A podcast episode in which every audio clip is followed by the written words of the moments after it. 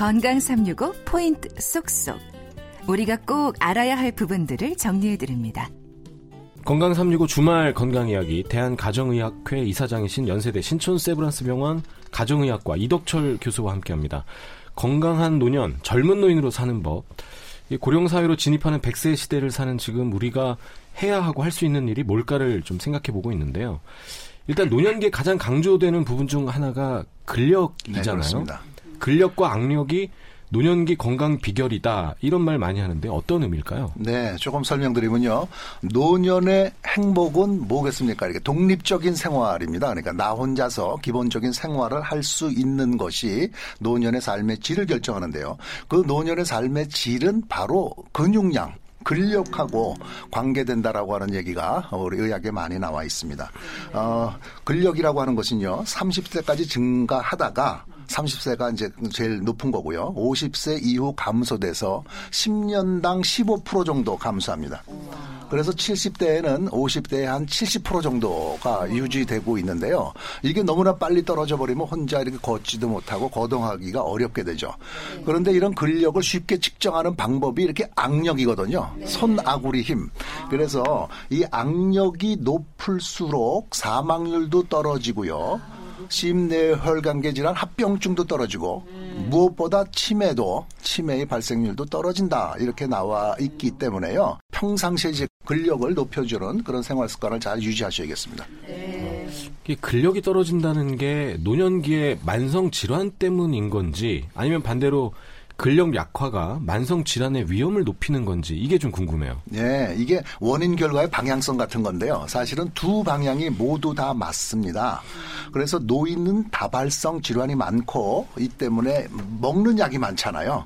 그래서 질병이 많다 보면은 운동을 잘 하지 못하게 되고 근력이 떨어지게 되고요. 그러니까 질병 때문에 근력이 떨어지게 되는 것이고, 그리고 반대로 이렇게 오래 거동을 하지 못하면은 근력이 떨어지면서 식욕이 감퇴되게 되고 체중이 감소되고 염증 수치가 증가하면서 또 여러 가지 만성 질환이 잘 생기게 되는 것이죠. 그러니까 서로 상호 주고받는 그런 관계라고 생각할 수 있겠습니다.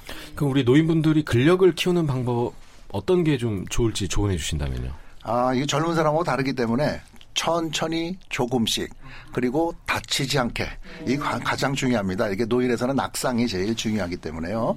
그렇지만 노인도 꾸준하게 근력 운동을 하면 젊은 사람들처럼 이렇게 근육량도 좀 늘고요, 힘도 세지는 걸로 의학 연구에서 나타나져 있습니다.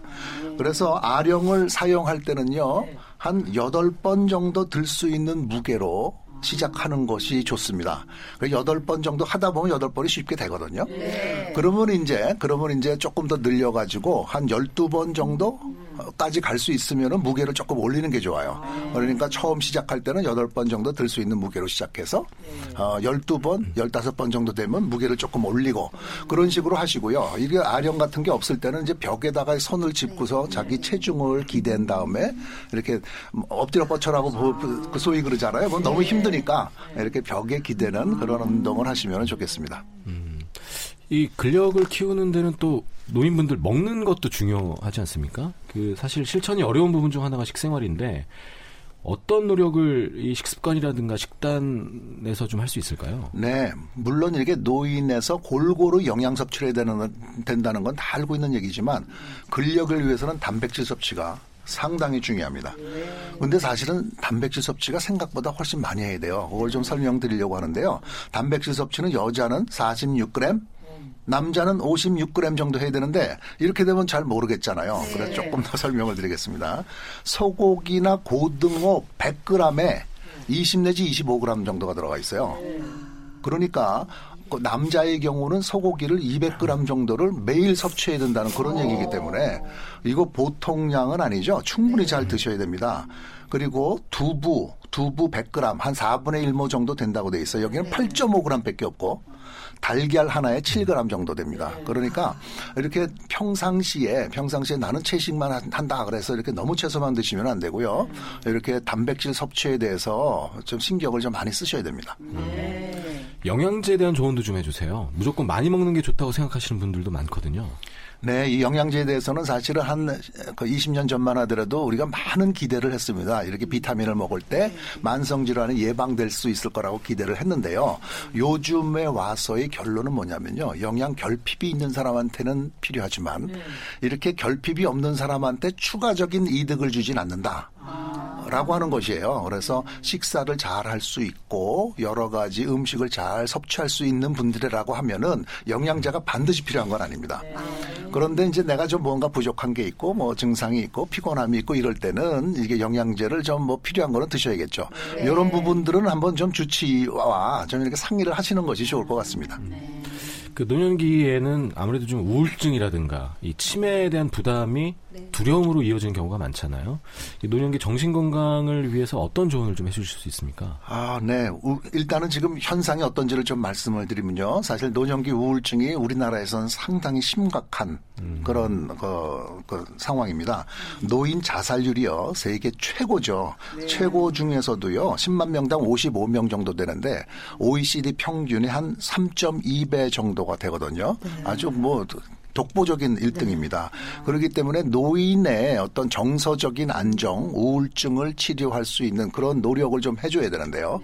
네. 이거는 그러니까 그 어르신들은 이렇게 마음이 우울한 걸 갖다 이 병이라고 생각하지 않고 네. 이렇게 오래 살고 내가 힘이 없고 뭐 이렇게 좀 인생이 좀 고달파서 이렇게 힘들다고 생각하는데 네. 절대 그렇지가 않다는 거죠. 네. 이거 빨리 진단을 해서 좀 약을 드시고 치료를 해야지 된다라고 하는 것입니다. 네. 그리고 우울증이 있으면 치매도 한 3.2배 정도가 더 높아져요.